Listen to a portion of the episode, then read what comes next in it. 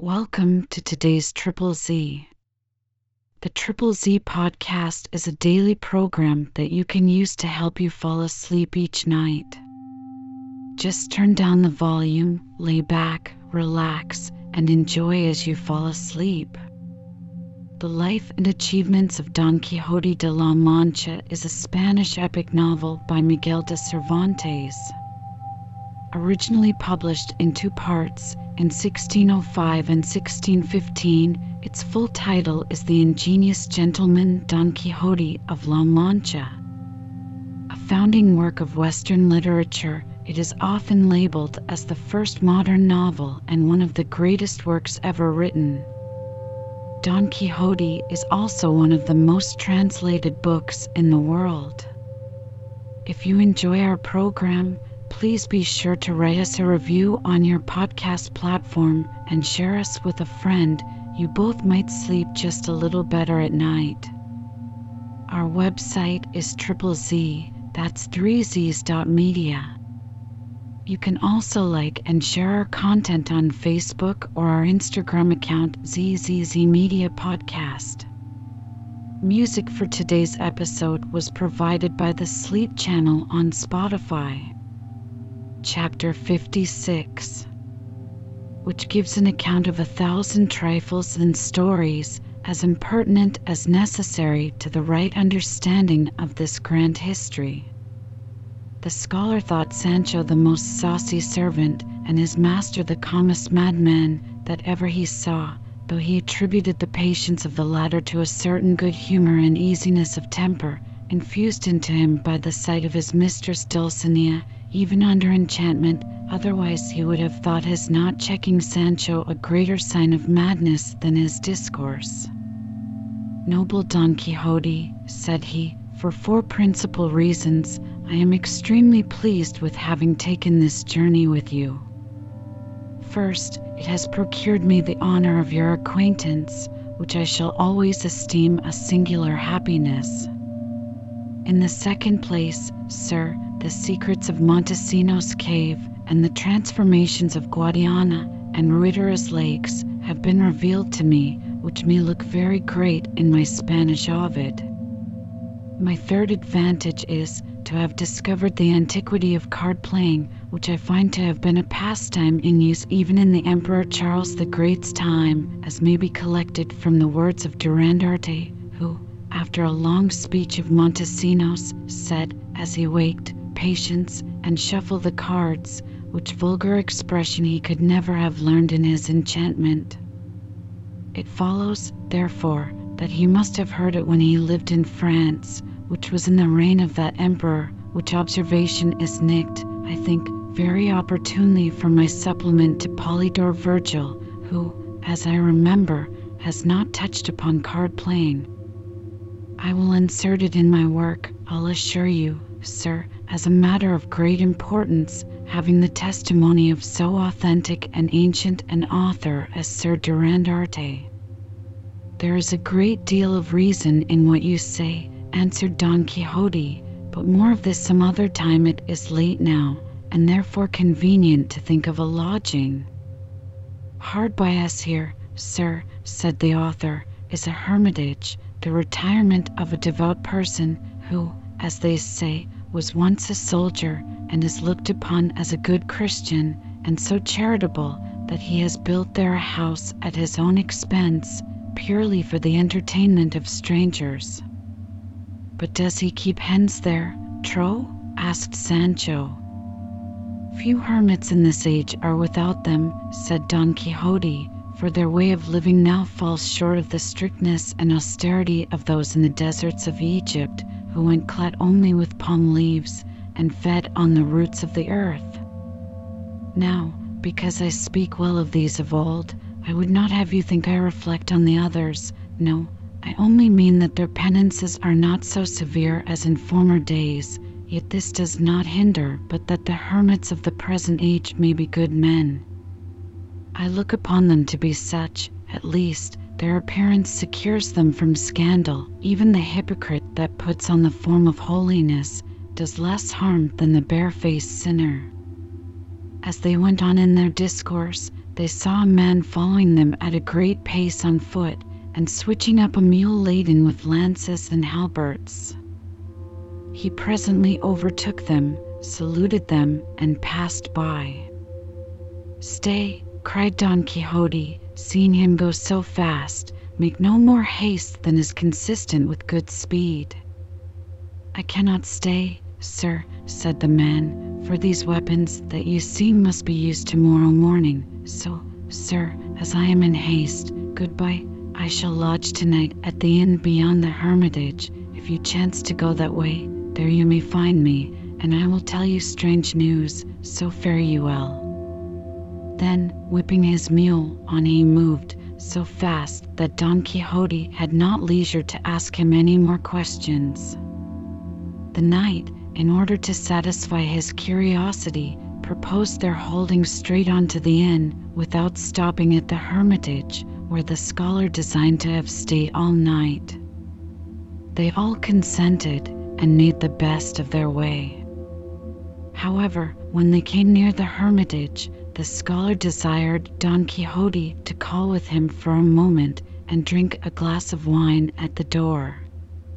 Sancho no sooner heard this proposed than he turned Dapple that way and rode thither before, but, to his grief, the hospitable hermit was abroad, and nobody at home but the hermit's companion, who, being asked whether he had any strong liquor within, made answer that he could not come at any, but as for water, he might have his fill.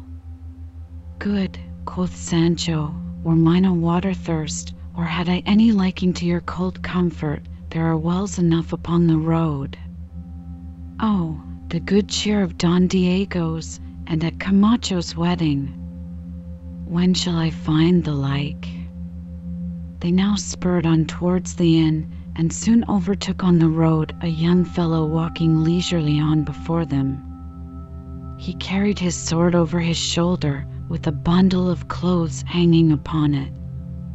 He had on a tattered velvet jerkin, with a ragged satin lining, his stockings were of silk, and his shoes square at the toes, after the court fashion. He seemed about eighteen years of age, a pleasant looking lad, and of a lively and active disposition. To pass the fatigue of his journey, he sung all the way, and, as they came near him, was just ending the last words of a ballad, which were these For one of the pence to the wars I must go. Oh, had I but money, it would not be so. So, young gentleman, said Don Quixote to him, methinks you go very light and airy. Whither are you bound, I pray you? I am going to the wars, sir, answered the youth, and for my travelling thus, heat and poverty will excuse it. I admit the heat, replied Don Quixote, but why poverty, I beseech you?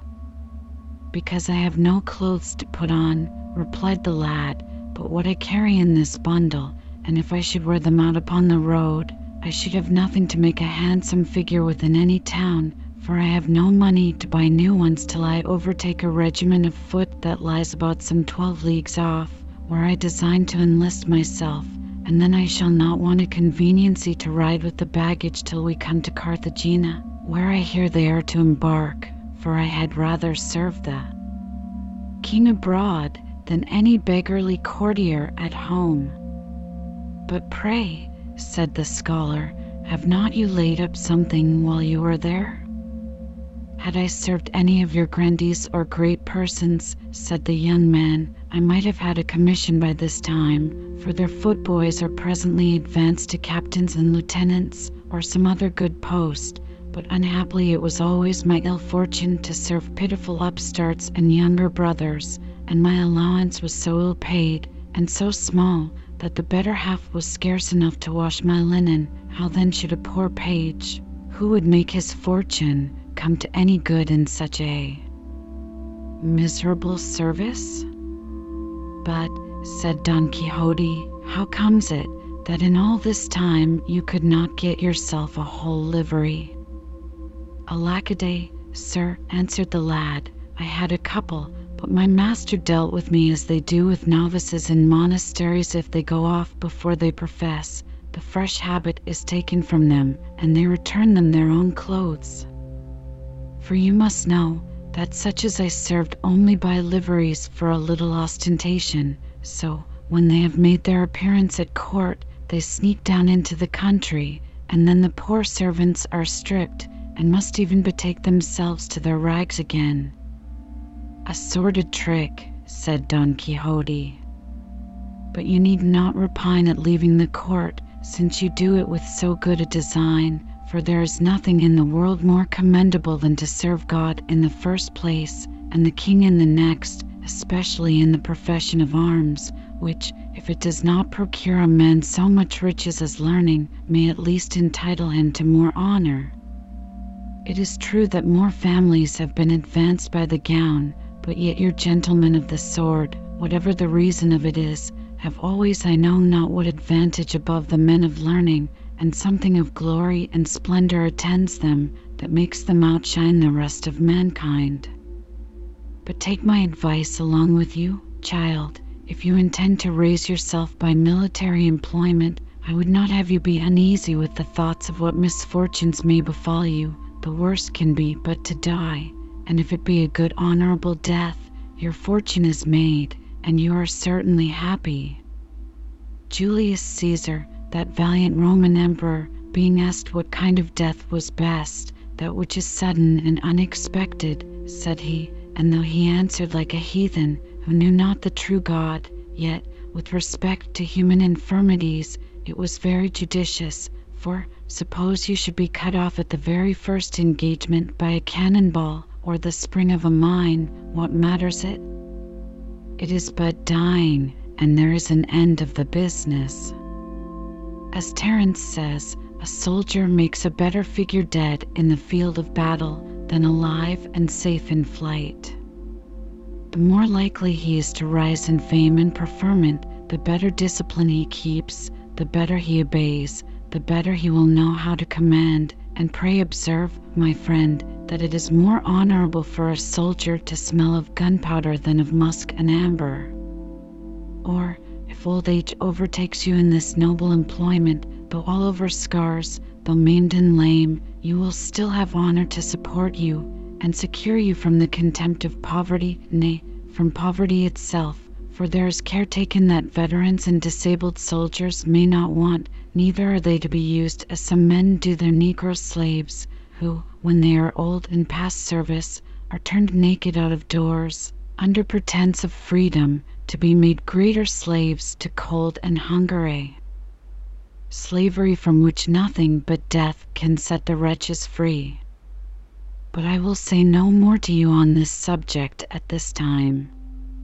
Get up behind me, and I will carry you to the inn, where you shall sup with me, and tomorrow morning make the best of your way, and may Heaven prosper your good designs. The page excused himself from riding behind the knight, but accepted of his invitation to supper very willingly.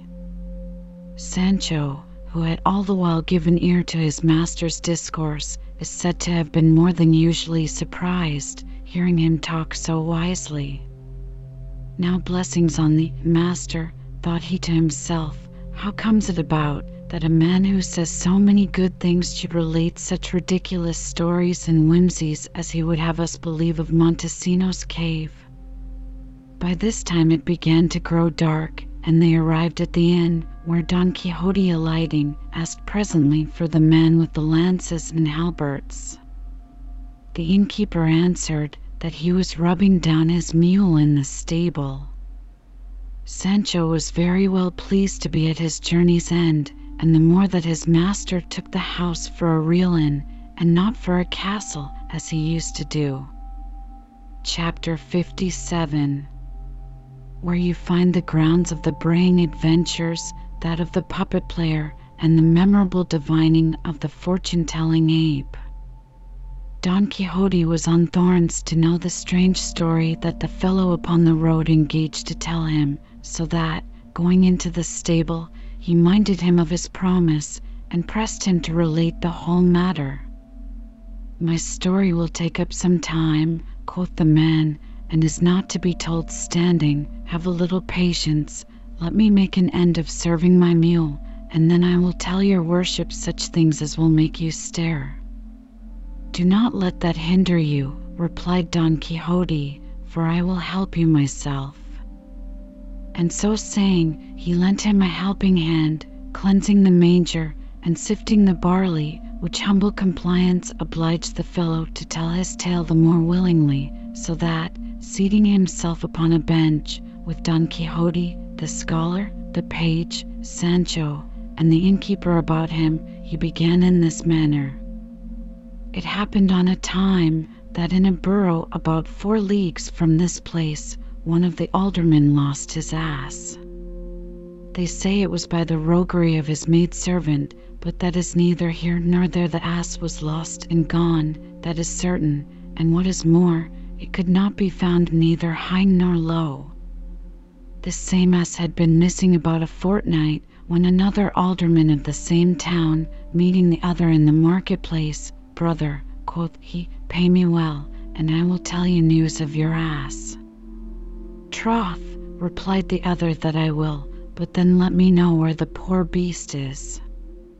Why, answered the other, this morning, what should I meet upon the mountains yonder but he, without either pack saddle or furniture, and so lean that it grieved my heart to see him, but yet so wild and skittish, that when I would have driven him home before me, he ran away as if possessed, and got into the thickest of the wood.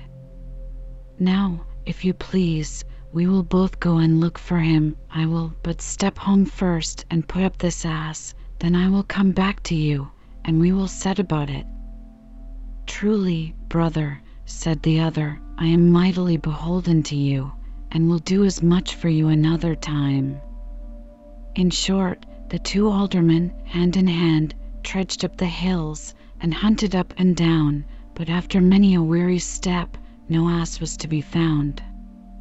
Upon which, quoth the alderman that had seen him to the other, Harkye, brother, I have a device to find out this same ass of yours, though he were underground, as you shall hear. You must know I can bray to admiration, and if you can but bray never so little, the job is done. Never so little, cried the other, I will undertake to bray with any ass or alderman in the land. Well, then, quoth the other, my contrivance is, that you go on one side of the hill and I on the other. Sometimes you shall bray, and sometimes I, so that, if your ass be but thereabouts, my life for yours, you will be sure to answer and bray again. Gramercy, brother, quoth the other, a rare device. Let you alone for plotting.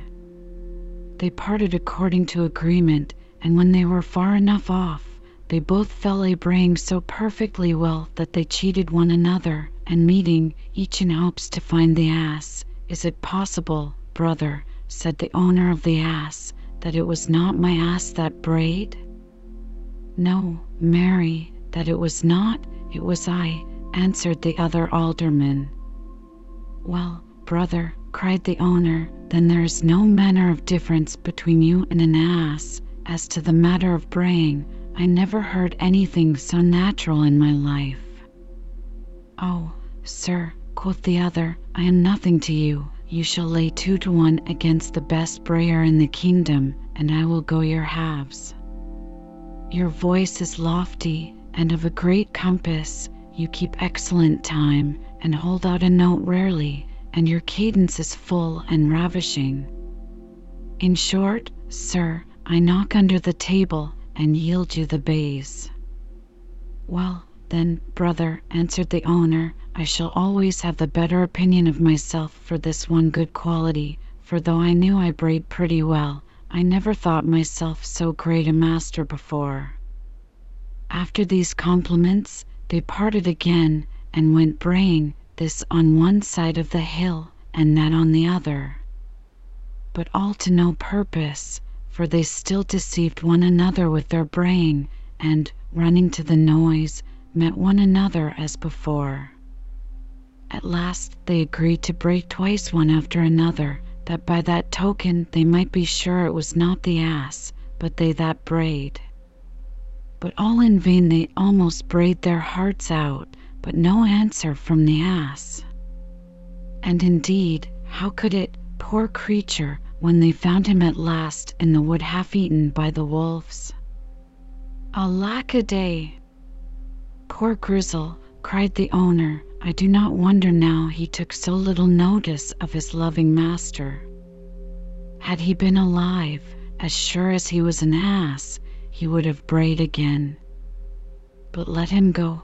This comfort I have at least, brother, though I have lost him, I have found out that rare talent of yours that has hugely solaced me under this affliction.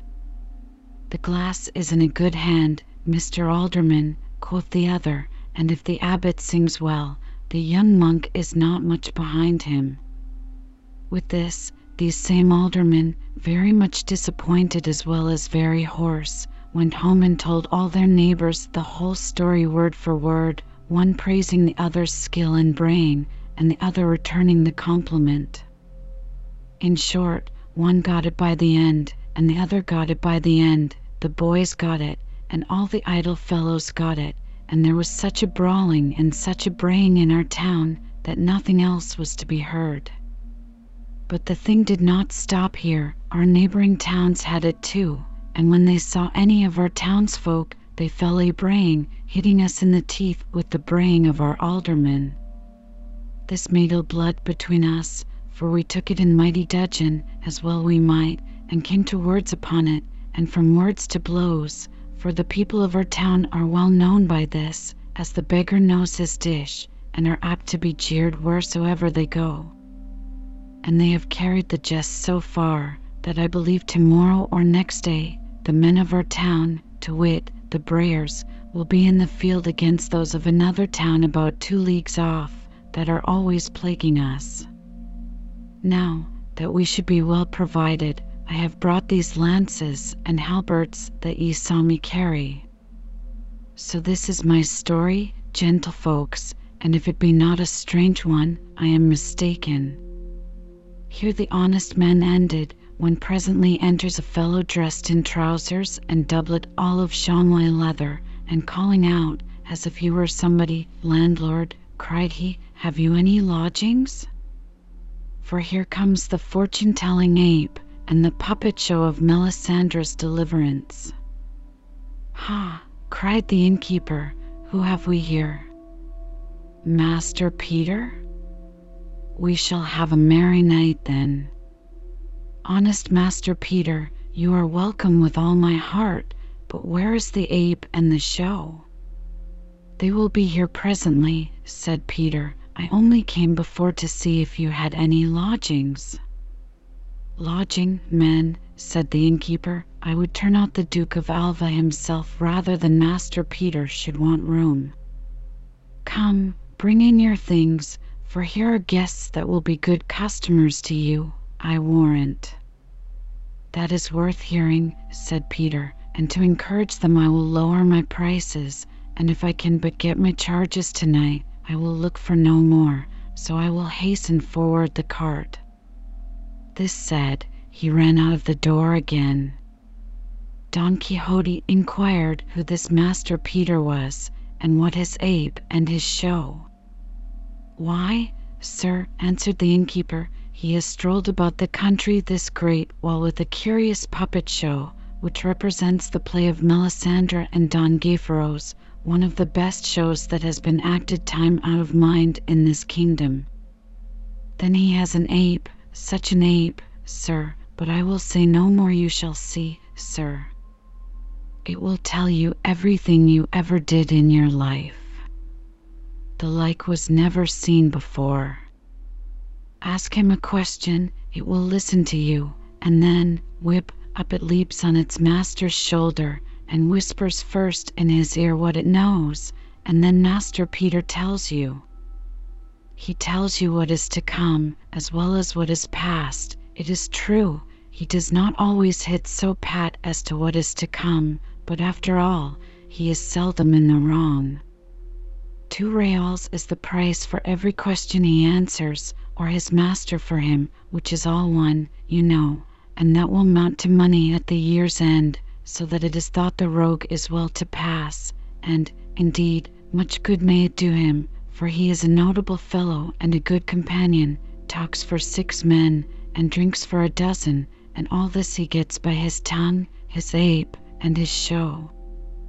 By this time Peter had come back with his puppet show and his ape in a cart. Don Quixote immediately accosted him. "Mr. Fortune teller," said he, "will you be pleased to tell us what fish we shall catch, and what will become of us, and here is your fee?" Saying this, he ordered Sancho to deliver Master Peter two reals. "Sir," answered Peter, "this animal gives no account of things to come; he knows something, indeed, of matters past, and a little of the present." "I would not give a brass jack," cried Sancho, "to know what is past, for who knows that better than myself? I am not so foolish as to pay for what I know already; but since you say he has such a knack at guessing the present, let him tell me what my wife Teresa is doing at this moment, and here are my two reals."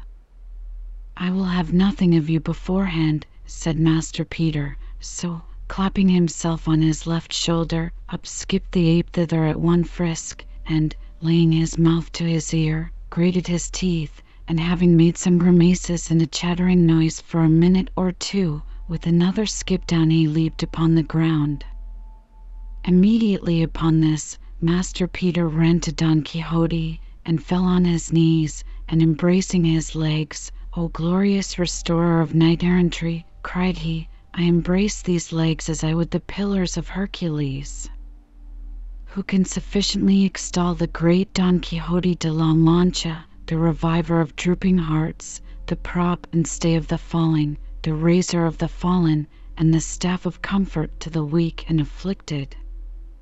At these words Don Quixote stood amazed, Sancho quaked, the page wondered, the brayer blessed himself, the innkeeper stared and the scholar was in a brown study, all astonished at Master Peter's speech, who then, turning to Sancho, "And thou, honest Sancho Panza," said he, "the best squire to the best knight in the world, bless thy good stars, for thy good spouse Teresa is a good housewife, and is at this instant dressing a pound of flax. She has standing by her, on her left hand, a large broken mouthed jug which holds a pretty scantling of wine to cheer up her spirits." "Truly," quoth Sancho, "that is likely enough, for she is a merry soul. Were it not for a spice of jealousy that she has now and then, I would not change her for the giantess Andandona herself, who, in my master's opinion, was a brave lady and a famous housewife." "Well," said Don Quixote. Great is the knowledge procured by reading, travel, and experience. What on earth but the testimony of my own eyes could have persuaded me that apes had the gift of divination? I am indeed the same Don Quixote de la Mancha mentioned by this ingenious animal, though I must confess somewhat undeserving of so great a character as it has pleased him to bestow on me. But nevertheless I am not sorry to have charity and compassion bear so great a part in my commendation, since my nature has always disposed me to do good to all men, and hurt to none. Now, had I but money, said the page, I would know of Mr. Ape what luck I should have in the wars. I have told you already, said Master Peter, who was got up from before Don Quixote, that this ape does not meddle with what is to come, but if he could, it should cost you nothing. For Don Quixote's sake, whom to oblige, I would sacrifice all the interest I have in the world, and, as a mark of it, gentlemen, I freely set up my show, and give all the company in the house some diversion gratis."